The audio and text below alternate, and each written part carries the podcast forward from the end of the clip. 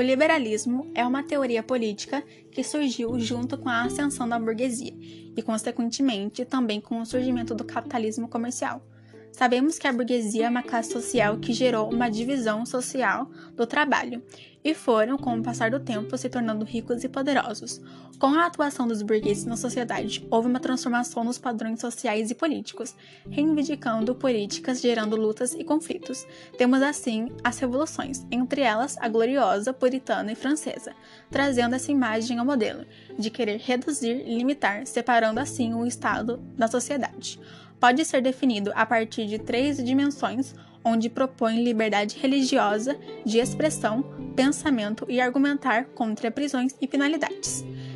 Liberdade nas trocas comerciais, lei de oferta e procura e oposição ao Estado absoluto. Com o passar dos séculos, temos o episódio da Revolução Industrial,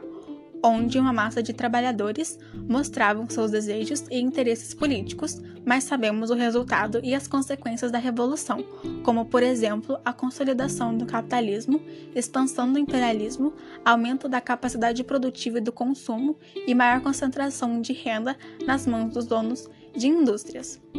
Então, um modelo realizado inicialmente por poderosos, modificando totalmente a política e sociedade, gera ao longo do tempo mais conflitos que os irão beneficiar,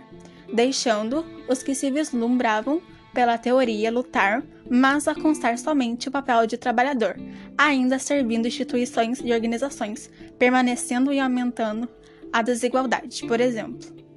Começa a perder força devido à série de problemas relacionados à economia, como por exemplo a inflação, crises e etc fazendo com que fosse adotada uma nova política, o então neoliberalismo, uma reformulação a partir dos princípios do liberalismo.